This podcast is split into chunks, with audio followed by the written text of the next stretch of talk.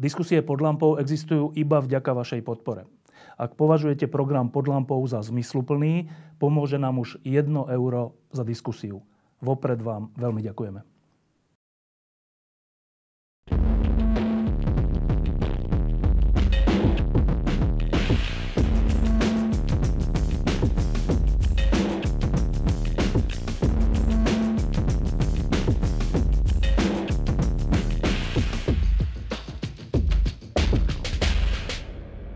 Sa 21. august a to bude 55.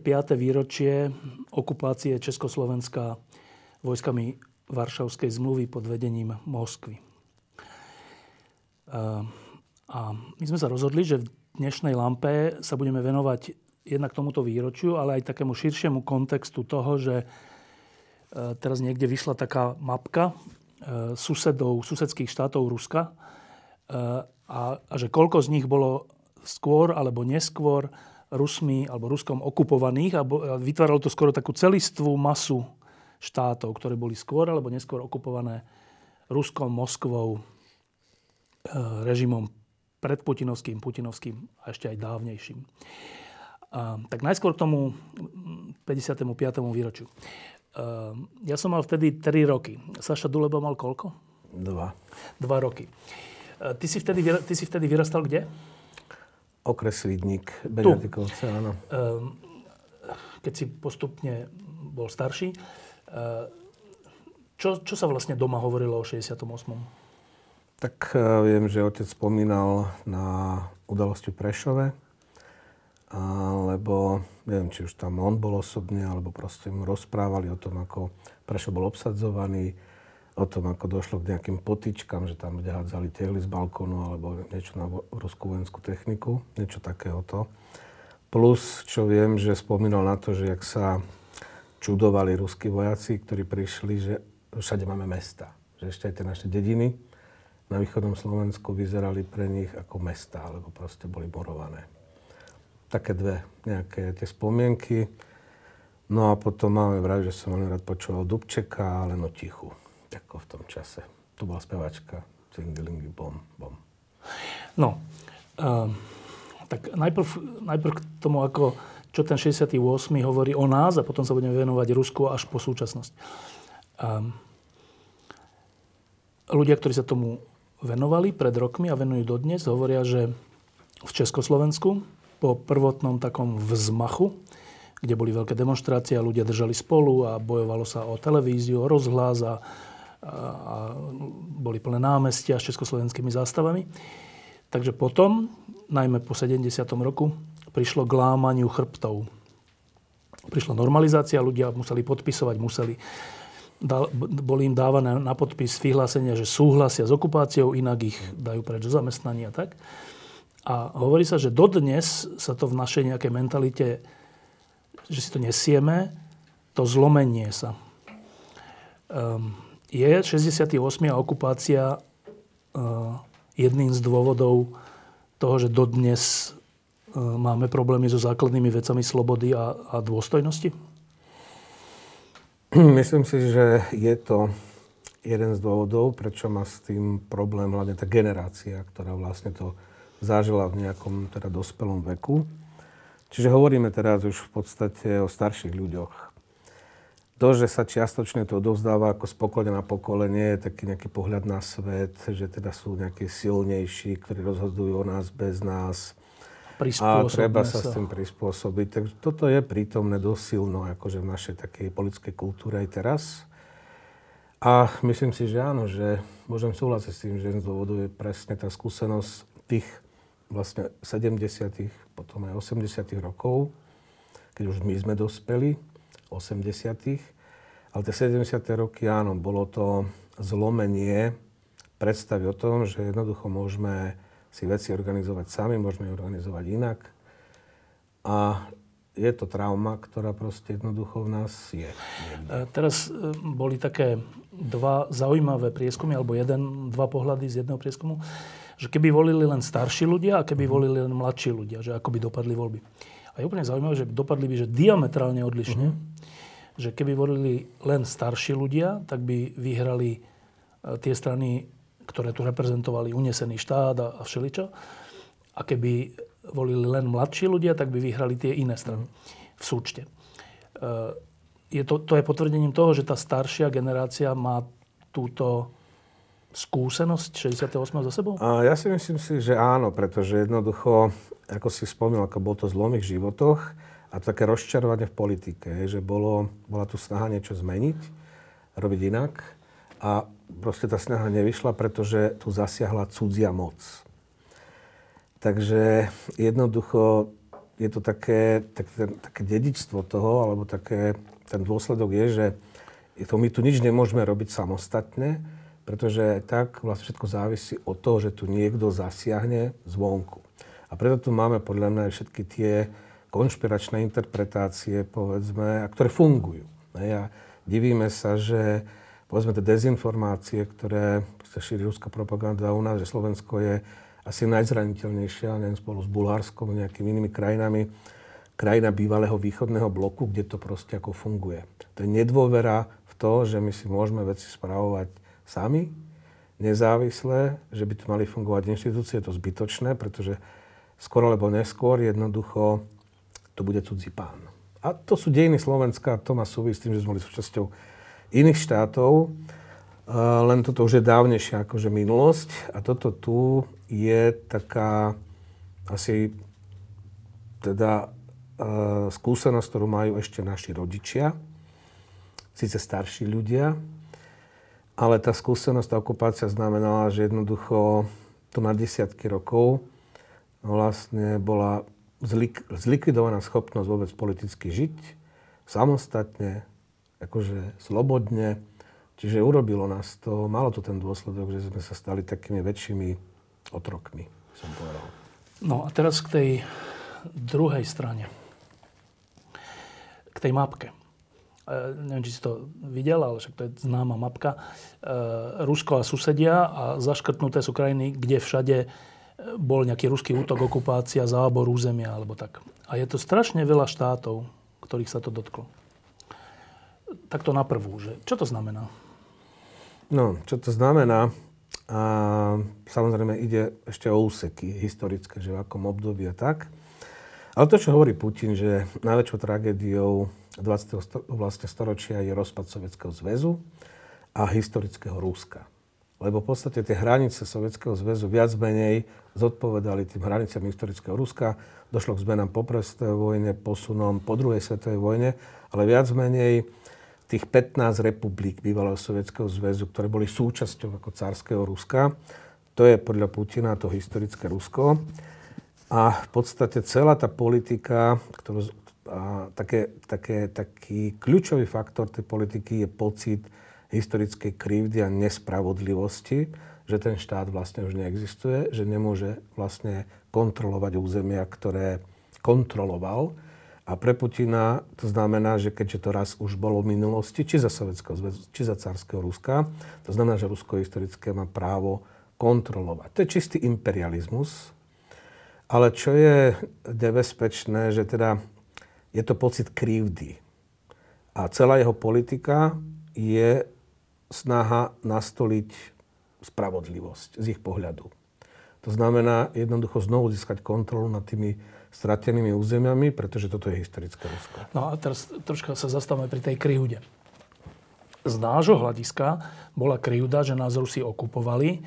Z polského hľadiska udalosti v 80. roku, z nemeckého hľadiska, východného nemeckého hľadiska v 50. rokoch, v Maďarsku v 50. rokoch. E, a asi predpokladám, že v Gruzínsku a v ďalších a ďalších bývalých republikách Sovietskeho zväzu, že z ich hľadiska je krivda to, že ich Rusi chceli kontrolovať, teda okupovať, teda určovať, ako majú žiť a čo si majú myslieť. Ako môže mať pocit krivdy ten, ktorý tých iných okupúvával? No, tu si teraz spomenúť na december 2021, pár mesiacov pred vojnou, mm. kde Rusko dalo ultimátum na to, že ako si predstavuje tú európsku bezpečnostnú architektúru, kde vlastne podmienka bola návrat pred rok 1997. Čiže návrat pred prvé roš, prvú voľnú rozširovanie NATO Európskej únie. To je, keď Česi vstupovali, no. Maďari a Poliaci ako prvé bývalé teda východné krajiny do NATO, do EU v 99. Tak to je ruská predstava, kde je teda asi sféra vplyvu Ruska, pretože jednoducho od druhej svetovej vojny, lebo my sme sa stali toho súčasťou od druhej svetovej vojny. Československo. Československo. No a tu by som predsa len urobil rozliš. Hoci Putin je taký eklektik a on pekne, akože teda pekne, v úvodzovkách kombinuje ako tradíciu cárskeho Ruska, Sovietskeho zväzu. Ale to malo svoju nejakú logiku hej, v tom e, to vysvetlenie. Akože za Stalina, potom teda ako Sovietský zväz, za Chruščov a tak ďalej. Bola to iná krajina než Rusko. Nestotožňujeme Sovietský zväz so súčasným Ruskom, robili by sme chybu. Lebo to nie je jeden a ten istý štát, hoci Putin tvrdí, že podstate áno, je to historické Rusko. Ale Sovietský zväz bol východný blok, vykolíkovaný. Mali sme tu proste múr, hej, železný záves, ktorý nás oddeľoval od iného sveta. No a na tomto dvorčeku vykolíkovanom Moskva jednoducho si robila svoje poriadky. No a keď došlo k pnutiam, to znamená, že Poliaci, alebo Maďari, alebo my sme chceli proste veci meniť, no tak proste si bezstresne zasiahla tom vykolikovanom ako dvore a tu nebola žiadna šanca na to, že príde nejaká reálna pomoc z druhej strany. No to sa zmenilo po rozpade Sovjetského zväzu, po rozpade východného bloku. To, čo robí Putin, to, že on reštauruje teraz vlastne dedičstvo, tako, on sa hlási k sovietskému dedičstvu, lebo ten december 21, tá podmienka, že pred rok 97, to je jasné, že má v hlave vykolíkované, že toto má byť sféra vplyvu Ruska, to neznamená, že by sme sa stali Ruskom alebo povedzme iné krajiny, ale jednoducho boli by sme podriadení, subordinovaní, boli by sme v zóne vplyvu Ruska. To je tá sovietská časť. Ako to, to, to, to, to, to chápem, ale odpovedaš na otázku, že ako môže mať krivdu niek, pocit krivdy niekto, kto iným krivdil? No Putin e, tomu nerozumie, že iní môžu mať pocit krivdy. On to berie ako právo Rusov, byť nad inými a proste riadiť ich. No, ako to, to je v jeho myslení. Ako to je skutočne ako teraz veľká debata, ukázalo sa to hlavne teraz na tejto vojne, že v podstate je to pocit nespravodlivosti. A od roku 2007 militarizácia verejného prostredia, vzdelávania, to je príprava obyvateľstva ako na vojnu, nám krivdia. My sme obklúčená pevnosť, nás chcú zničiť aj naše historické územia. Ukrajina, Bielorusko, ešte to by som vyčlenil od tých iných území, to, sú, to je súčasť Rúska, to je historicky jednotný národ. On o tom písal články. Putin ešte, ešte dva alebo tri roky pred vojnou vydal taký článok, že Ukrajinci a Rusi sú jeden a ten istý národ. Čiže tu by som z hľadiska toho jeho pocitu krivdy by som predsa len urobil rozdiel medzi nejakou hranicou, ktorú povedali teda Rusi v decembri 21, že rok 97, čiže bývalý východný blok, kontrolovať, mať v podriadení, neznamená, že to by bolo rozšírenie ruského štátu. A iná vec je vzťah s, s Ukrajinou a s Bieloruskou, s Bieloruskom, ktoré proste Putin popiera, také národy neexistujú, to je Rusko. To je všetko Dobre. západný výmysel, že vznikla nejaká Ukrajina. To je proste, ako nehovoria, že to je ten nacizmus, alebo proste akože fašizmus nejaký. Všetko ukrajinské je v tejto logike čo, čo vlastne zdôvodňuje inakosť Ukrajincov, Ukrajiny, ich národného vedomia, identity, histórie, kultúry, štátnosti, čo vyčlenuje z tej ruskej, tak to je príznak fašizmu. No dobre, ale že keď, keď si Ukrajinci myslia, že sú Ukrajinci, tak e, dospelý človek má schopnosť e, vnímať iného dospelého človeka ako nejakú samostatnú bytosť. To, to čo ty hovoríš, je vlastne, že že pre lídrov Ruska sú iní, vlastne nie dospelí ľudia, nie dospelé národy, nie národy. Nie to národy. sú vlastne nejaké územia, kde nejakí ľudia žijú, ale to je jedno, oni nemajú na nič právo, to, to my tam máme právo vládnuť. Dobre, toto je, toto o čom svedčí, takéto nastavenie? No, to svedčí o iracionálnom uvažovaní, o iracionálnom z nášho pohľadu. Hej? Lebo my si myslíme, že to môžeme racionálne. Pre Putina racionálne je presne tá iracionalita.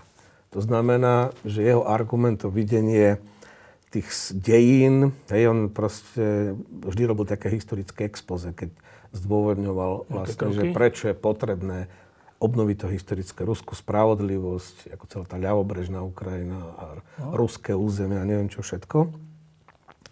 Pre neho celá jeho politika od roku 2007, nie od začiatku, lebo tam tých prvých obdobiach tam sa správal racionálne z nášho pohľadu, pretože snažil sa dohodnúť. On, on stále mal cieľ akože vrátiť Rusko do toho najvyššieho klubu, to znamená, že to bude svetová veľmoc a na, vo svete sa nebude nič bez súhlasu Ruska, alebo v podstate bez jeho účasti. To je od Petra I. Rusko bolo súčasťou všetkých mierových kongresov, od e, porážky Švedov 1721 štátsky mier, potom vlastne všetky kongresy, ktoré vznikli po roku 1648, Westfalský systém, kde 5 krajín, medzi nimi Rusko, vlastne boli nejaké vojny, mohli byť regionálne, Balkány, Krím, neviem, kdekoľvek, tak sa zešli veľmoci a si rozdelili Európu. Hej, povedali si, že dobre, tak Rakúšania vy dostanete niečo na Balkáne, Rusi vy dostanete niečo niekde inde, aby sa proste vždy dosiahol nejaký rovnovážny proste stav.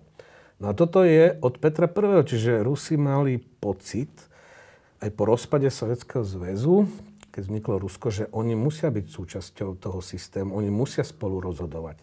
Oni mali pocit, že sú vylúčení. Ten, to je ten pocit nespravodlivosti e, z jeho strany. A od roku 2007 to nabralo úplne iracionálny teda akože charakter, pretože on sa rozhodol si to vydobiť naspäť. To znamená, ak to nešlo diplomaticky, lebo diplomaticky tam bolo to kľúčové obdobie vlastne jeho vzťahov s Georgeom Bushom mladším, keď e, po útoku na dvojičky 2001 v podstate tam došlo k zblíženiu veľkému a Rusi dosť pomohli Američanom. Aj v Afganistane mali 11 samitov. No a ja som to už v tých rozhovoroch párkrát citoval, to komunike z oktobra 2001, kde sa stretli Putin a Bush mladší Spojených štátov amerických a tam je taká jedna veta, že Bush, teda Spojené štáty americké, e, proste sa budú usilovať o to, aby Rusko spolu rozhodovalo s NATO o otázkach európskej bezpečnosti. To tam je. No vtedy vznikla Rada Rusko-NATO v maji 2001, rímsky summit NATO. Zdalo sa, že sme teda našli nejaké modus vivendi, že Rusi sa mali zastúpenie v sídle NATO, ako v hlavnom štábe v Bruseli. Ich experti vlastne boli pozorovateľmi v pracovných skupinách NATO, čiže keď sa vyhodnocovali nejaké rizika pre bezpečnosť, akože členských krajín NATO, alebo tak jednoducho Rusi mohli sa k tomu vyjadrovať a vtedy to bolo jasné, že už nikdy viac Jugoslávia 99. A keď sa Putin stal prezidentom, tak v podstate roku 2000 on zrevidoval celú zahraničnú bezpečnostnú obrannú politiku Ruska hlavný, tam boli prijaté nová vojenská doktrína, stratégia národnej bezpečnosti, koncepcia zahraničnej politiky, všetko možné 2000-2001. A tam to bolo zadefinované jasné, že nikdy, tam sa vyčlenila tá hranica, že už urobili rozdiel medzi bývalým východným blokom, ktorý kontrolovali ako predtým, a postsovietským priestorom. Tam to bolo, že nikdy nie viac, nie Jugoslávia 99, to znamená zásah na to ukončenie režimu Miloševiča, vyriešenie tejto vojny v postsovietskom priestore. Napriek tomu, e, čiže tam on teda si zadefinovali, to, čo bolo v decembri 21, to už je v rozpore s tým, čo bolo v roku 2000, 2001, keď teda si povedali, že to bolo už drze. To bolo už provokačné, lebo bolo jasné, že to je provokácia, že proste jednoducho idú do toho. Ale to chcem len povedať, ako dokončím len takúto chronológiu, lebo tiež není Putin 2023 s tým, ako rozmýšľať, čo považuje za spravodlivé, za krivdu a podobne, s tým, čo bol vlastne vtedy.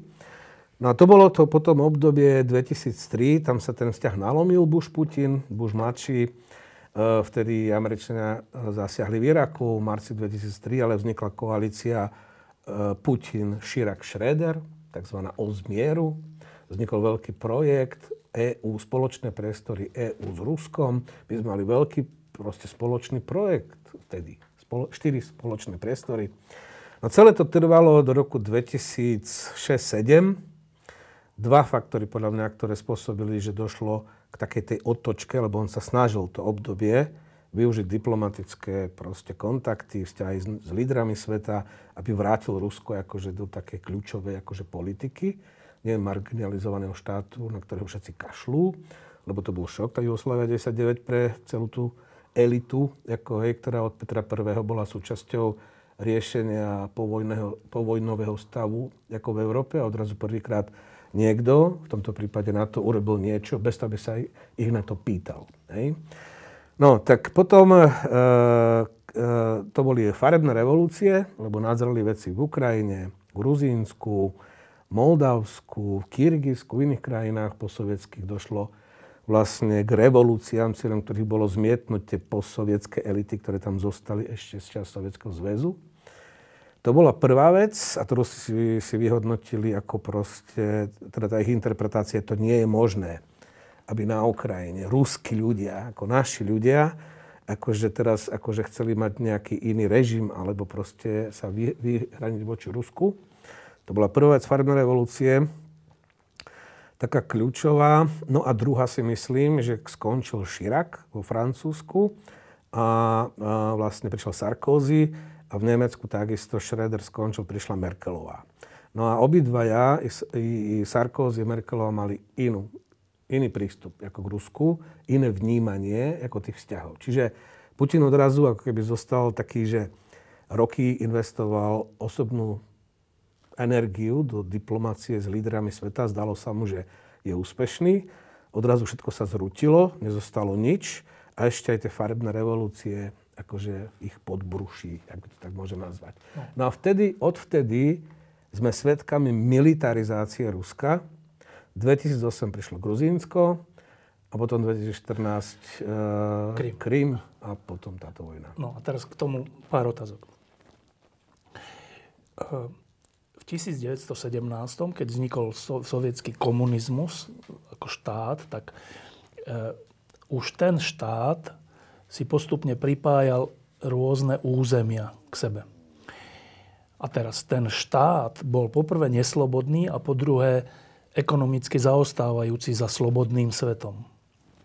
Čiže štáty, ktoré si k sebe pričleňoval a štáty, ktoré postupne okupoval alebo mal pod svojou sférou vplyvu, z, z dobrých dôvodov neboli radi, že sú toho súčasťou, lebo videli, ako, aké by mohli byť. Úplne extrémny prípad je Československo, ktoré videlo, že mohlo byť ako Rakúsko a nebolo. Začalo zaostávať, lebo bolo pod sférou ruského vplyvu. Čiže keď sovietský zväz vlastnou vinou, vinou toho, ako vyzeral, ako fungoval, aký bol neslobodný, skolaboval ekonomicky a všelijako inak, bolo úplne logické, že jeho súčasti, násilo, násilím súčasti, sa chceli osamostatniť, lebo nechceli byť tie zaostávajúce, neslobodné súčasti tohto impéria. Videli, že existuje iný svet, ktorého môžu byť súčasťou a kde sa budú mať lepšie. Čiže nielen, že tie, tie krajiny mimo Sovietskeho zväzu, Československo, Polsko, Maďarsko a tak ďalej, s, s úplnou samozrejmosťou smerovali do Európskej únie a do NATO a prosili o to, aby boli toho súčasťou, aby už nemohlo Rusko okupovať, ale aj tie súčasti Sovietskeho zväzu mali podobný pocit. Viď pobalské krajiny. No, čiže, čo je to za neschopnosť vnímať realitu, teraz myslím z ruskej strany, že však my sme tie národy okolo nás nie len, že sme boli, mali, že oni boli neslobodné a my sme nad nimi vládli, ale veď my sme ich zničili. My sme ich ničili ekonomicky, politicky, civilizačne. Veď my sme ich ničili.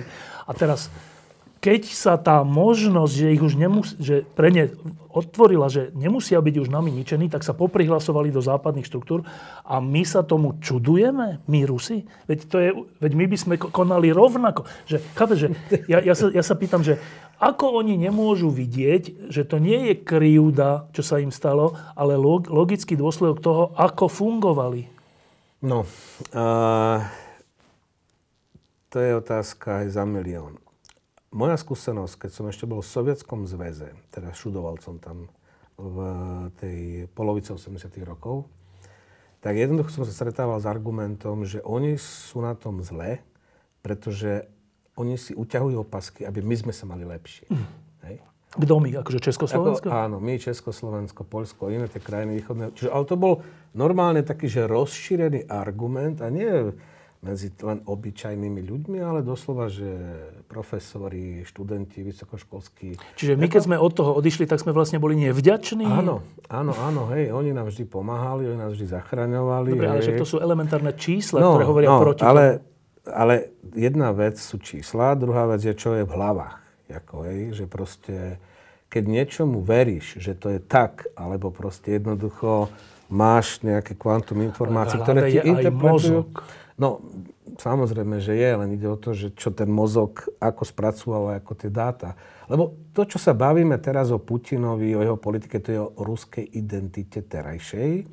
A ako ju dokázal zmilitarizovať od toho roku 2007, aby som sa vrátil, lebo tam ešte rozdiel, akože Sovietský zväz po prvej svetovej vojne, tak to bolo územie historického Ruska, ešte aj menšie, pretože bol Brezlitovský mier a tak ďalej, tam boli posuny ako týchto hraníc podstate to, čo Putin obvinuje Lenina, že idiot, pretože jednoducho dovolil federalizáciu ako toho centralistického akože štátu a že vymyslel také štáty, ako je Ukrajina, Bielorusko a proste mnohé iné. Počkaj, ste zastavím. To historické Rusko, ten pojem, to je vlastne pojem, ktorý používajú ľudia, ktorí hovoria, že tie krajiny, ktoré na nešťastie spadali pod historické Rusko, teda Gruzínsko e, a ďalšie krajiny, že oni nemajú právo existovať ako štáty?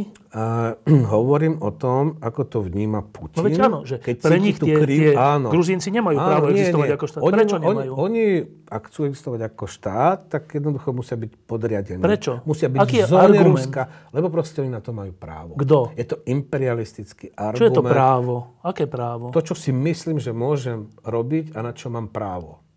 Dokiaľ ma niekto neobmedzí. Tak to je v medzinárodných vzťahoch, pretože hovoríme o medzinárodnom práve. No ne, ale Rusi, keď sa opýtaš, tvoji spolužiaci vtedy, no. keď si sa opýtaš, že má Gruzinsko právo na existenciu, by povedali, že nemá? No v Sovjetskom zväze mohli o tom pochybovať. Predstava bola podobne ešte tých 80 rokov za Gorbačova, že sa to bude reformovať, ako u nás bola Ale ako samostatný štát nemá právo. Ale to bola debata, tam nikto ani o tom nerozmýšľal, ako že budú nejaké, že vzniknú nezávislé štáty, že sa to rozpadne. Lebo ono sa to rozpadlo až v 91. roku. Dobre, či ty vlastne teda to... hovoríš, že Rusi majú v sebe, akože teraz hovoríme o väčšine, asi o väčšine, Áno, že väčšina, väčšina. väčšina ľudí v Rusku má v sebe pocit, že tie okolité krajiny, štáty, národy majú byť podriadené Rusku. A toto sa im do hlav dostalo na základe čoho? No a toto je problém. To je, to je ten problém a to je od roku 2007, to je tá militarizácia spoločnosti, ktorá tam začala. Od vzdelávania, hej, od popularizácie. Je taký termín, že pobedobesie. Vlastne tie prehľadky na 9. mája my sme vyhrali, my sme priniesli slobodu, osobne sme Európu od fašizmu. No. A my sme vlastne všetkým kým pomohli a my máme to morálne právo jednoducho e, proste vládnuť tejto časti sveta, ktorú my sme akože oslobodili, akože v úvodzovkách, to je, my to pocitujeme ako naše morálne právo. Hej? A tí musia byť vďační za to, že my ich podporujeme, my ich chránime, oni, proste to je čisto vazalská predstava o tom, ako môžu fungovať štáty. Keď povedzme, Sovietsk, to bol model Sovietský zväz, východný blok, tak Putin a posovietský priestor. Lebo toto je to historické Rusko. Oni dobre mali varšavské e, čas Polska, hej, po naplnovských vojnách. Rusku pripadla polovica akože Polska. Tak jednoducho čiastočne ako na, teda názor na to, že aj Polsko je toho súčasťou, také historického Ruska. Fínsko bolo súčasťou ako historického carského od roku 1809. Akože Hej. No a toto sa preneslo dovnútra po rozpade Sovietskeho zväzu. Ja si myslím, že ako to, že v roku 21 decembri oni znovu vytýčili tú hranicu, akože východného bloku, že teda vráti, nech sa nám to vráti späť 5 rokov 97, to už bola provokácia. Ale reálne to, čo ten fungoval vzťah počas východného bloku medzi Moskvou a východným blokom, tak teraz to vnímajú ako medzi Moskvou a tými bývalými sovietskými republikami. To je tá hranica, kde oni majú proste... A už nehovorím o Ukrajine, o Bielorusku. Lebo v tom ruskom imperializme to neexistuje. Hej, to sú Rusi. To sú len proste pomílení Rusi, ktorých jednoducho pomýlil Západ a chcú robiť ako niečo, niečo iné. A Ukrajina úplne, že vrchol akože drzosti. Dobre, tak počkaj, tak v Budapešti po rozpade Sovietskeho zväzu Rusi podpísali vlast, z vlastnej vôle, že ak sa Ukrajina zbaví e, jadrových zbraní a odovzdá ich, tak garantujú spolu so spojencami, z, teda spolu so Spojenými štátmi, a ešte neviem kým, e, Británia. územnú celistvo z Ukrajiny.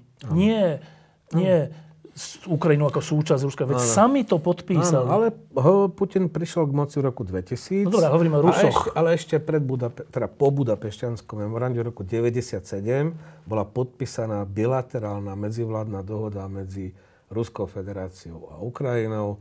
Základná dohoda, ktorá uznala, že hranice v rámci Sovietskeho zväzu, čiže z roku 91, sú hranicami medzi Ruskou No, federáciou a čiže, Ukrajinou. čiže sami Rusi idú, teda počkaj, tak tieto Putin, kroky... Putin ide inak a ja som sa snažil ti vysvetliť, že prečo tam došlo k tomu posunu. Hej? Lebo teda Jelcin, dobre, tam e, sa dá povedať, že ten 99.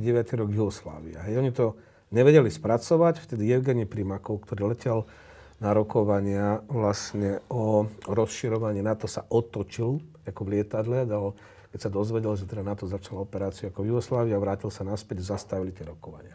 Našťastie sa potom akože obnovili tie rokovania, ale jednoducho oni stále mali pocit, že bez nich sa v Európe nesmie udiať nič, o čím by oni nesúhlasili. Ale kde berú toto oprávnenie? No to je tá historická skúsenosť od Petra I.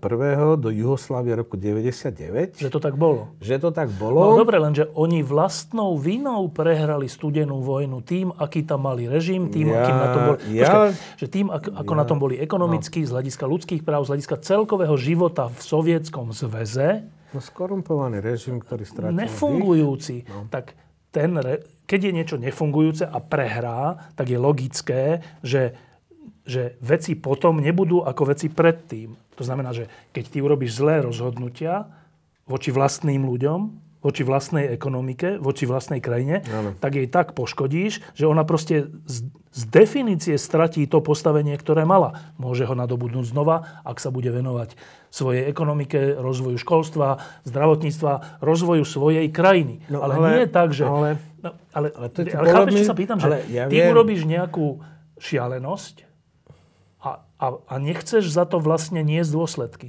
Ja s tebou súhlasím, je to tak. Ja sa len snažím vysvetliť asi zhruba, ako rozmýšľa Putin. Ja rozumiem, A či sa že- nám to páči alebo ja, nepáči, ja to rozumiem, je iná vec. Dobre, akože ja rozumiem, čo ty hovoríš. Nemá to logiku, len, len, ale je to tak. to je vopred strate, teda mne sa aspoň zdá, že to je vopred stratená snaha, lebo keď ty ponúkaš tým prípadným, tej, prí- tým prípadným súčastiam svojho nejakého spoločenstva, keď im ponúkaš iba neslobodu, nefungujúcu ekonomiku, neschopnosť nič iného, len ropu a plyn vyvážať, eh, tak to je tak nepríťažlivá vec, že sa k tebe nikto dobrovoľne No, to sa nepripojí. aj stalo. No. A to sa aj stalo. No, ale však to 90 každý rokoch. logicky uvažujúci človek musí No len, predpokladať. ako dobre, zase nechoďme len do Moskvy. Tu máme južného suseda, ktorý tiež má pocit trianonskej krivdy. A tiež mu to len škodí. A tiež mu to len škodí. Ale nie, čiže tak, aby sme si povedali, že toto nie je ako pocit historickej krivdy, No nespravodlivosti. počkaj, ale, nie, ale to je troška iné, lebo Ja Maďarsku roz- ja- zobrali ja územ, to- ja to- Maďarsko bolo ochudobnené o územia, ktoré boli maďarské, Uhorské. ale ma- mali tam vlastný národ, vlast, vlastných ľudí. Áno. Sovietskému to zväzu, Rusi. Rusku neboli, Ale áno, však oni hovoria, že 25 miliónov etnických Rusov zostalo za no, hranicami. lebo tam boli menšiny. Hej? No akože, ktoré žili v iných sovietských republikách, hej, čiže tá ruská menšina. Ja som bol v roku 94 prvýkrát, keď som začal robiť v Simši, Slovenský medzinárodný štúdií ma Sveťo Bombik poslal na prvú konferu do Moskvy. A to bolo ako Rusko v nových geopolitických reáliách téma. No a tam ma veľmi prekvapilo taká súhra, ktorá tam bola medzi maďarskými expertami a ruskými, ktorí tam otvárali stále tú otázku národnostnej menšiny. Rusi voči tým postsovietským republikám, že tam je 25 miliónov etnických Rusov, teda? ktorí tam žijú, žili historicky. Nebolo to náhodou tak, že oni ich tam presúvali? Čiastočne niekde áno, niekde nie, ale brzdilo tam niekoľko generácií. Hej. Čiže OK.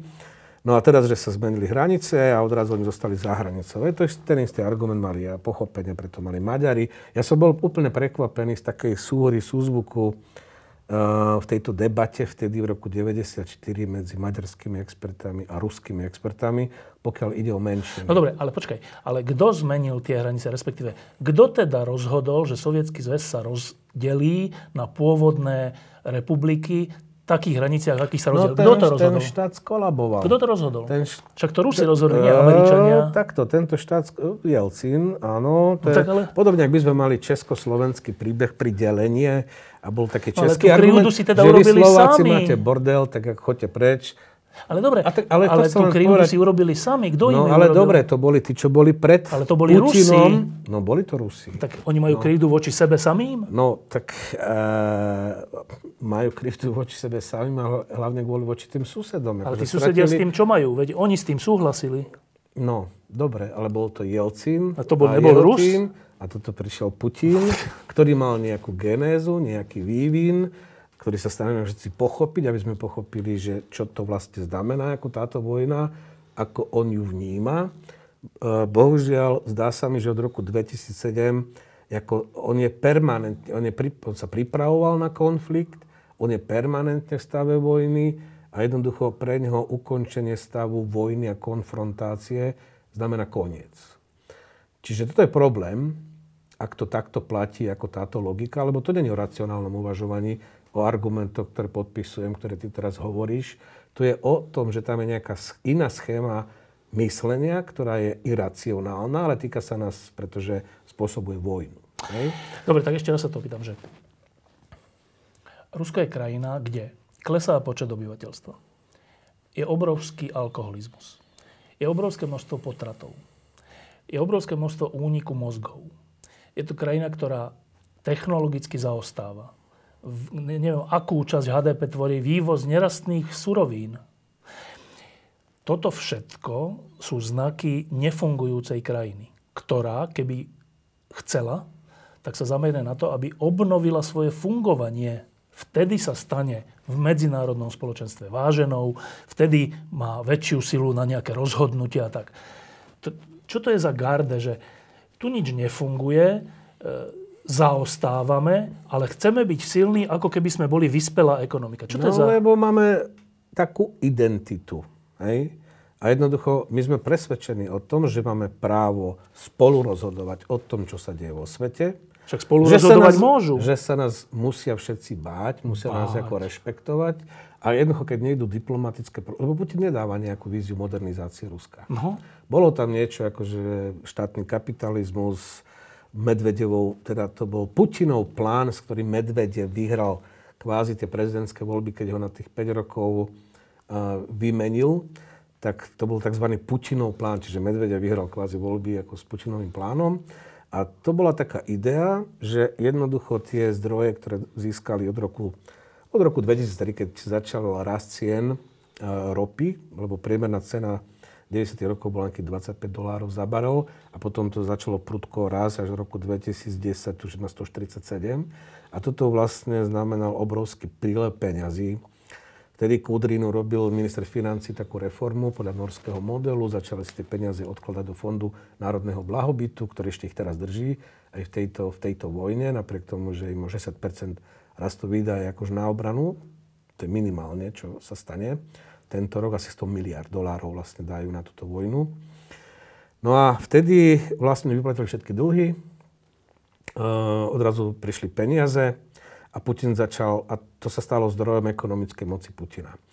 A my sme mali premiéra, ktorý raz povedal, že teda pred voľbami, že zvýši niekoľkonásobne platy, Dvojnásobne? No. dvojnásobne, on reálne ich zvýšil vo verejnej sfére šestnásobne, v porovnaní 2000 až 2013. Ale prišla finančná kríza, to, ten systém to trošku nabúral, no ale proste odrazu získali pocit, že majú peniaze, začali investovať do armády, veď robili veľkú reformu akože ozbrojených síl. On sa od roku 2007 proste pri, on sa rozhodol vyzvať Západ, lebo ten podľa, v tom vnímaní jeho, v jeho identite, ako on uvažuje o svete, prečo je nespravodlivý, lebo celý ten systém medzinárodných vzťahov, kde Rusko nie je jeden z kľúčových hráčov, je nespravodlivý. Akože nie Zodpovedné sú Spojené štáty americké, ktoré dominujú medzinárodnému systému a teraz my musíme ako vymyslieť niečo, čo by ten systém akože No zmenilo. dobre, tak počkaj, Saša. je Rusko členom e, Bezpečnostnej rady, teda tých, tých, toho exkluzívneho 5-členného či akého telesa, ktoré môže vetovať alebo naopak súhlasiť o všetkom? Stále členovia Bezpečnostnej rady. Je? Áno, je. Čiže spolupodiela sa na rozhodovaní o svete napriek svojmu stavu? Ale Putinovej predstave je, že Bush, predtým, než sa rozhodol zautočiť, teda použiť vojenskú silu v marci 2003 v Iraku, to vy, vy, si vy, vykonzultuje s Putinom. A Putin povie, dobre, môžeš. No dobre, ale ja sa iné pýtam. Keď majú pocit krivdy, že do ničoho nemôžu zasahovať, a ja na to poviem, že ale veď ste členmi, stálym členom Bezpečnostnej rady, tý, tam je pár uh-huh. krajín, hoci ste oveľa menšia krajina ako India, oveľa slabšia krajina ako Čína, ale vy tam proste ste, tak, tak pocit, že nemôžem do ničoho zasahovať, je mimo reality. No, uh, to je, uh, nemôžem do ničoho zasahovať. Ja som ti ako príklad uviedol operáciu NATO Jugoslávy v roku 99. Dobre, to nemo, bol pre nich, nemôžem všetko, bol, o všetkom rozhodnúť, nie, to je iná to, otázka, ale že, že by o ničom no, nemohli... No, len takto, toto je jeho predstava, že všetko, čo sa bude diať v medzinárodnej bezpečnosti a v prvom rade európske, lebo oni môžu hovoriť o sebe, že sú euroaziati alebo neviem čo, ale ich zahraničná politika to je čisto európska identita. Oni byť súčasťou vlastne európskeho konceptu. Dobre, a o čom Hej? by chceli v Európe rozhodovať? No, o všetkom. O čom? No, o tom, že ako sa budú riešiť konflikty, ako sa budú riešiť, povedzme, nejaké krízy. No, v našom, v našom terajšom svete o čom by chceli rozhodovať v Európe? O tom, že či my... E, keby sme vyšli z logiky toho ultimáta z decembra 21, mali by sme vystúpiť z NATO a, a mali by sme byť podriadení ako súčasťou sféry no, ale tak to musia vedieť, že nie, my s tým nebudeme súhlasiť. No, tak idú do konfliktu, hej, lebo to chcú zmeniť. Ako bohužiaľ, toto je šialená logika, ktorú, podľa ktorej Putin funguje a dopracoval Počkaj, sa nej oni majú pocit nejakej nadradenosti nad nami? Áno. Majú pocit nadradenosti nielen nad nami. Podľa mňa oni majú, sú presvedčení o tom, že Rusko je osobitná civilizácia, ktorá chráni tie najlepšie konzervatívne hodnoty. Západ zahníva, že tu erodujú klasické inštitúcie. Nie náhodou Putin má toľko podporovateľov, teda aj v konzervatívnych sférach.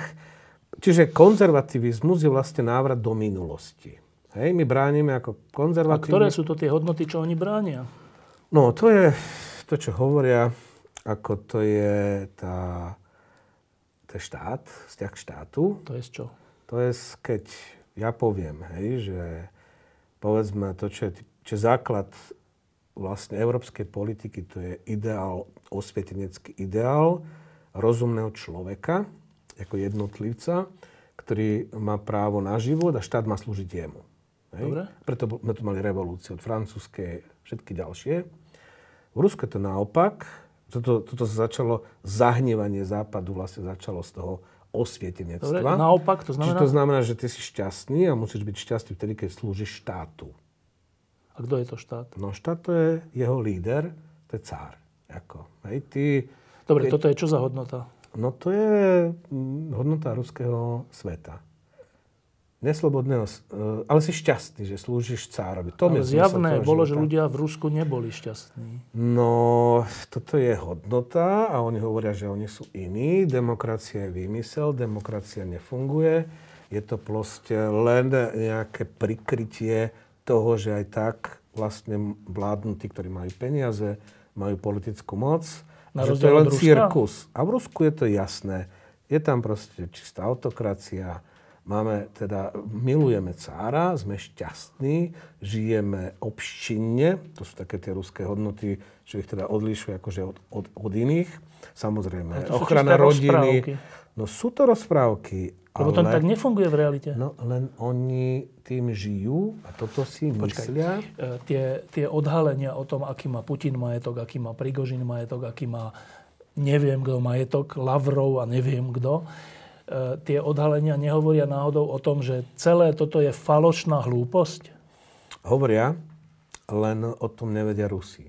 Akože väčšinová ruská verejnosť o tom nevie nevie o tom, že Putin je bohatý? Ako mladší ľudia, si myslím, že aj tie protesty, keď e, prichádzal Navalny, čo sa vracal z liečenia v Nemecku vtedy, čo boli masové protesty po celom Rusku, tak to boli mladí ľudia.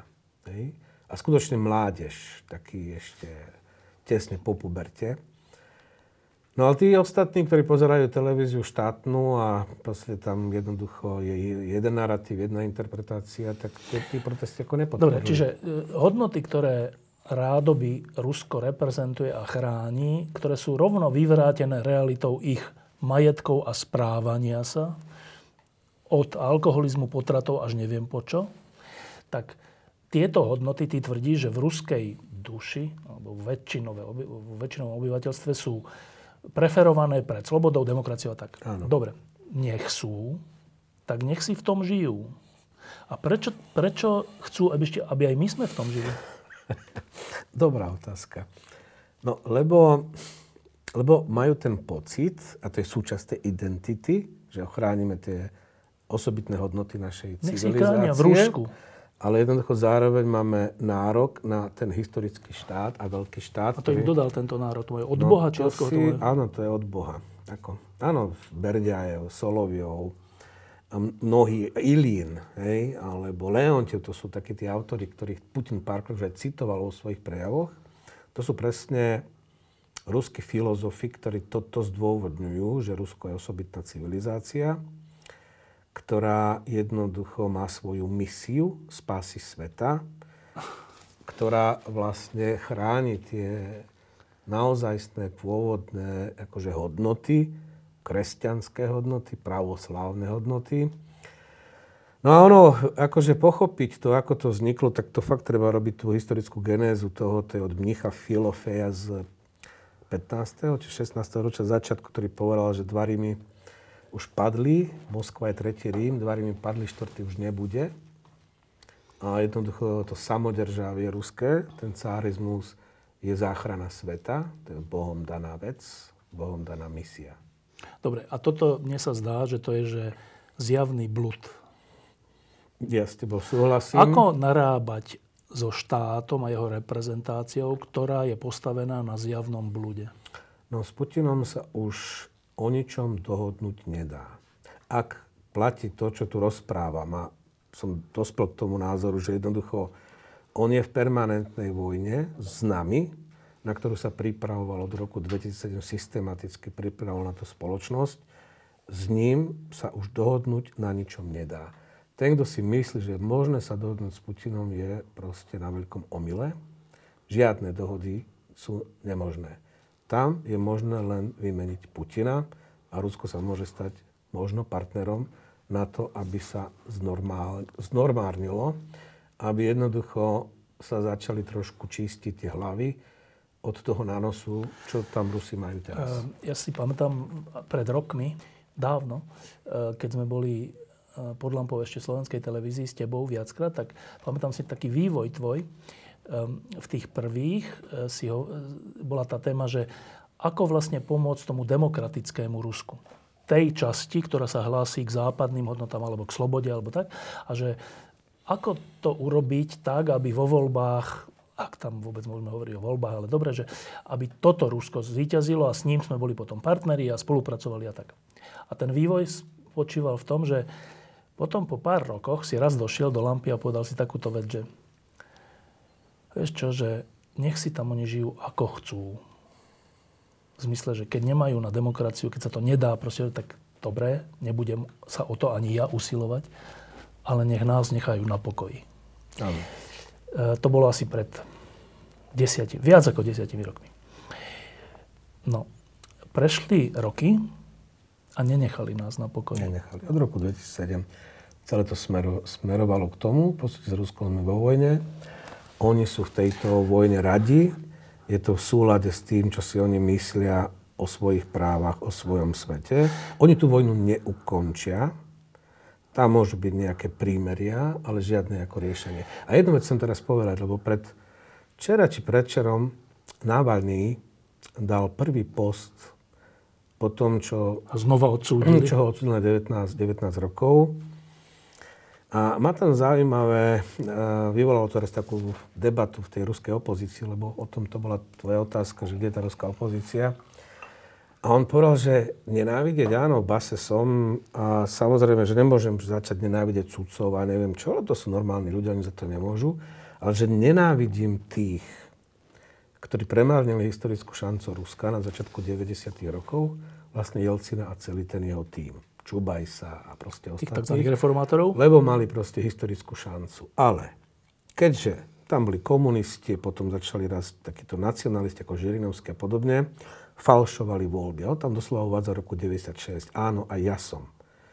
Prispel k tomu, že sa falšovali voľby, lebo sme si mysleli, že treba robiť všetko preto, len aby nedošlo k zmene, teda aby komunisti sa nevrátili ako k moci, nech vyhrajú tí demokrati, ale my sme si na to zvykli. Na to falšovanie. Na to falšovanie. Aj tá ústava z roku 93, to je proste to, čo Putin vlastne ani nemusí využívať. To znamená, že prezident je super prezident, lebo môže byť zdrojom legislatívy. Čiže len parlament je zdrojom zákonov, ale prezident vydáva dekrety, ktoré majú platnosť normy, záväzne na celom území. No a samozrejme, akože všetky súdy dávajú prednosť dekretom prezidenta pred zákonom, ktorý prijíma parlament. A to deformovalo celý politický systém, lebo na čo ti politické strany, na čo ti... A teda nejaké... Navalny prichádza k čomu? K tomu, že, lebo sa ho pýtajú ľudia, že či, nená, čiže, či už nenávidí všetkých. A on povedal, že ako nemôžem nenávidieť, lebo by som sa zbláznil, hej. Že ja nenávidím, on hovorí, že nie je pravda, ja, ja nemám problém s Putinom, ja nemám problém s tým sudcom. Ten bol ku mne veľmi milý, ten posledný, čo ma no, odsudzoval. Dokonca ešte som, aj tak sa ku mne správal milo, že, že až vo mne vyvolal sympatie, ale že nenávidím tých, ktorí premárnili historickú šancu Ruska na reformy, však nejaké na začiatku 90 robiť. No dobre, dobre, ale teda vrátim sa k tej otázke, že ak si pred 15-20 rokmi mal nádej, že Rusko sa môže zmeniť na slobodnejší štát, ak si pred desiatimi rokmi túto nádej stratil a upel si svoje myslenie na to, nech nám dajú pokoj a tam nech si žijú teda ako chcú, tak dnes, roku 2023, je tvo, si sa posunul kam? Posunul som sa k pochopeniu toho, že dohoda s Putinovým Ruskom je nemožná. Putinové Rusko je s nami vo vojne a chce proste zničiť systém, pravidlá a inštitúcie, v akých my žijeme. Môže sa mu to podariť?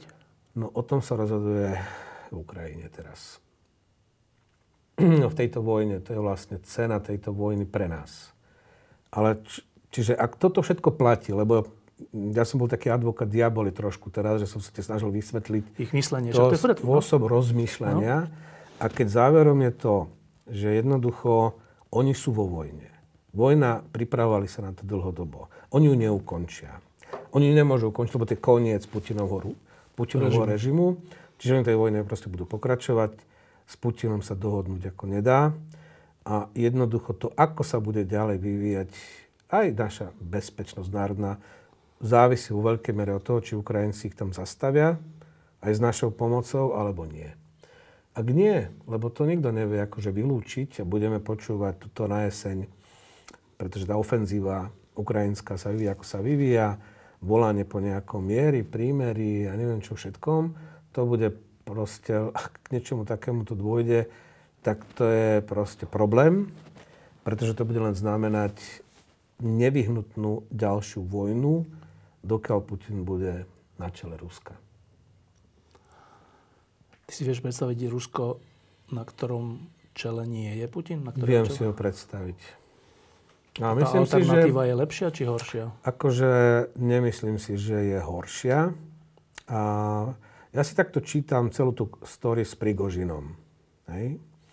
Lebo teda pokusil sa o prevrat, zastal sa 200 km pred Moskvou, obsadil dve kľúčové vojenské základne, ešte aj štáb velenia v Rostove na Donu, prešiel Túskú oblasť, zostrel 6 lietadiel. Ráno Putin ten deň o 10. dal verejný prejav, vysielali všetky ruské televízie, vlasti zrada zastaviť, potrestať, zničiť, eliminovať. Hej? A o 5. večer, ten istý deň, dohoda. Žiadne potrestať, zavraždiť, nič. Teraz s tým, že Wagnerovci čas nemohla ísť aj aj Prigožin do Bieloruska, čas sa mohla v nejakom sanatóriu niekde a čas sa môže vrátiť akože domov alebo podpísať kontrakty s ministerstvom obrany. No a Prigožin si chodí hore-dole. A čo z toho vyplýva? No čo z toho vyplýva, že Putin nekontroluje situáciu v Rusku. Ako nemôže vládca, ktorý má ako 100% cár. ako kolon cár, ako o 10. ráno povedať, že teda toto je vlasti zrada, bude potrestaný, likvido, zlikvidovaný. On vyzval aj všetky zložky, že zastavte to, zničte ho. A o 5. povie, že je dohoda. A Prigožin si chodí hore-dole. Nedávno bol summit, uh, uh, stretnutie teda Putina s lídrami nejakých afrických krajín a Prigožin tam prišiel sa vyfotiť. Čiže ten vlasti zradca, akože moja otázka znie, či či toto vlastne neznamená to, že ten Putin už nekontroluje tú situáciu v Rusku. A keď som si zanalizoval prejavy Prigožina, tak on povedal A, on poprel všetky argumenty, ktoré Putin uviedol ako dôvod, ako dôvod pre vojnu. Ukrajina? Tvárime sa, že neexistuje. Však, že carského Ruska sme priznali, že tu proste Ukrajina je. Hej. Chceli na nás zautočiť? Hlúposť, lož. Na to nás chcelo zautočiť? Hlúposť, lož. Genocída na Donbase? Lož. Žiadna nebola. Toto povie Prigožin. Hej? E, ešte mal turné po Rusku. Tedy, ak sa stiahli vlastne od Bachmutu, tak on ešte mal turné po regiónoch akože Ruska. Potom zautočil na Moskvu. Hej? A všetko v poriadku. Nič sa nedeje. Čiže on povedal A, ten Prigožin, a mne z toho vyplýva nepovedané B, program politicky pre tých v Rusku, ktorí sú už Putinovom najbližšom okolí, ktorí chcú tú vojnu zastaviť, ukončiť, nemeniť režim samozrejme, majetky a tak ďalej, ale jednoducho vidia, že toto nemá zmysel pre Rusko. Lebo jedna vec je, čo má Putin v hlave, druhá vec je, že jednoducho ekonomicky sa to nebude dať dlhodobo vydržať, ako zo strany Ruska. Je? A oni, oni obrovskú cenu za to zaplatia. Je to nezmyselná, šialná politika pre Rusko. Čiže ten, kde sa zdá, že toto, čo story Prigožina hovorí o tom, môže, môžem sa miliť, uvidíme, ale na budúci rok v marci by mali byť voľby, a keďže oni nie sú vo vojne, majú len špeciálnu vojenskú operáciu, voľby mali byť, budeme svetkami možno riadeného odovzdania moci v Rusku. A príde niekto samozrejme z toho okolia a Prigožin teraz ozvučil vlastne program, a Putin to nevie zmeniť. On ho nevie potrestať vlasti zradcu. Dobre. To by bol nádejný, aj keď teda v súvislosti s Prigožinom a jeho vrahmi, ale dobre, tak to by bol nádejný scenár. A teraz posledná otázka. Za pár týždňov sú na Slovensku dôležité voľby. Z toho, čo hovoríš, eh, je zrejmé, že naša sloboda a náš spôsob života taký, aký si sami zvolíme, nie je samozrejmosť a to, čo sa deje v Rusku a, v, a tým pádom aj na Ukrajine, sa nás priamo týka. To znamená, že ako by sme mali uvažovať, keď pôjdeme voliť?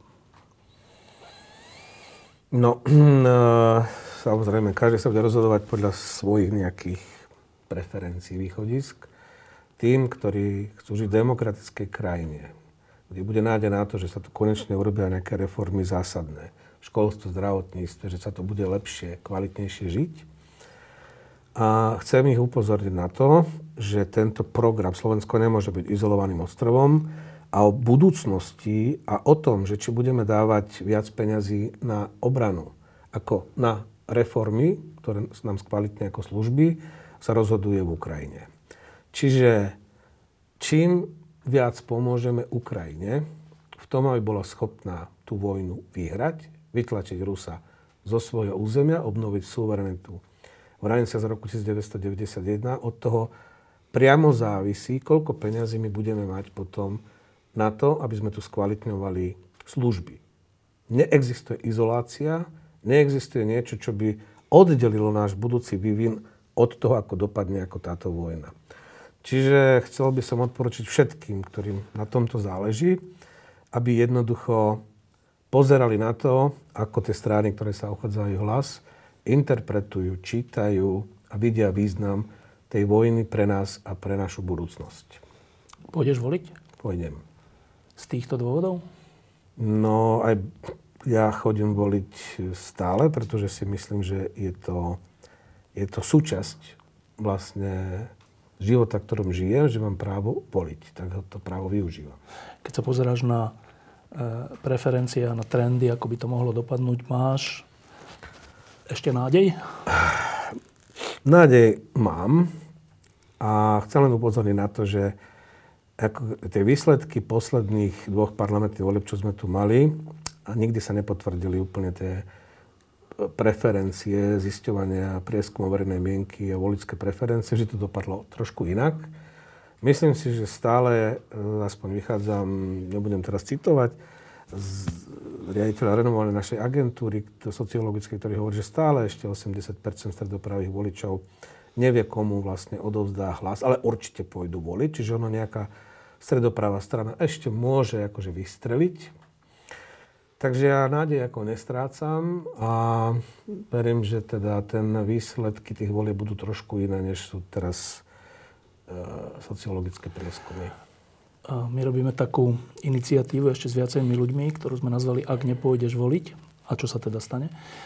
A teda, ak človek, ktorému záleží na slobode a prosperite Slovenska, je znechutený z výkonu demokratických politických strán a nepôjde voliť, čo tým, čo tým vlastne urobí? No, harakiri, alebo proste rezignuje na svoju budúcnosť. Je to harakiri čisté neísť voliť teraz. Práve tým ľuďom, ktorí sú teda akože znechutení z toho výkonu, ktorý tu bol, no tak e, to by bolo najhoršie rozhodnutie, čo, čo môžu urobiť. Neísť voliť. Lebo pokiaľ sa majú naplniť tie predstavy zástupcov tzv. opozičných akože strán, no tak to môže Slovensko vrhnúť naše životy niekde veľmi ďaleko dozadu. A zúžiť možnosť na to, aby sme sa proste rozvíjali a modernizovali, aby sa to lepšie žilo. Takže neísť voliť, to je ako rezignovať na svoju budúcnosť. Saša Duleba, ďakujem, že si prišiel. Ďakujem za pozvanie. Je druhá polovica leta, mal si čas aj na trocha voľna? Áno. Áno, áno. More? More. Chodíme s rodinou už 17 rokov na jedno to isté miesto do Chorvátska. Kde? Pri, pri Zadar alebo dole? A hore. Ešte nad, nad Áno, Zadar? Istria, pretože uh, ako sme sa zhodli na to, že tá kombinácia neklasickej pláže, ale vlastne sosnového parku a mora. Ten sosnový park je najlepšia pláž. Je? Lebo človek chce sa môže opalovať, nechce sa opalovať si stále v tieni, je tam perfektný vzduch. Aj tá voda je tam proste čistá, hoci kamenisté ako dno má to more, ale chodíme tam už 17 raz, sme tam boli teraz. Dva týždne? Tri. Tri týždne si bol naozaj? Áno, spolu e, s dcerou a s jej rodinou a užíval som si 1,5 ročného vnúčika. Keďže žijú v zahraničí, tak sme spolu. Koľko z tých troch týždňov, z tých dní si dokázal nečítať politické správy? Ani jeden. Bohužiaľ, ja každé ráno začínam, či je dovolenka, či nie, tak aby som vedel, že čo sa deje. Ďakujem, že si prišiel. Ďakujem za pozvanie. Diskusie pod lampou existujú iba vďaka vašej podpore. Ak považujete program pod lampou za zmysluplný, pomôže nám už 1 euro za diskusiu. Vopred vám veľmi ďakujeme.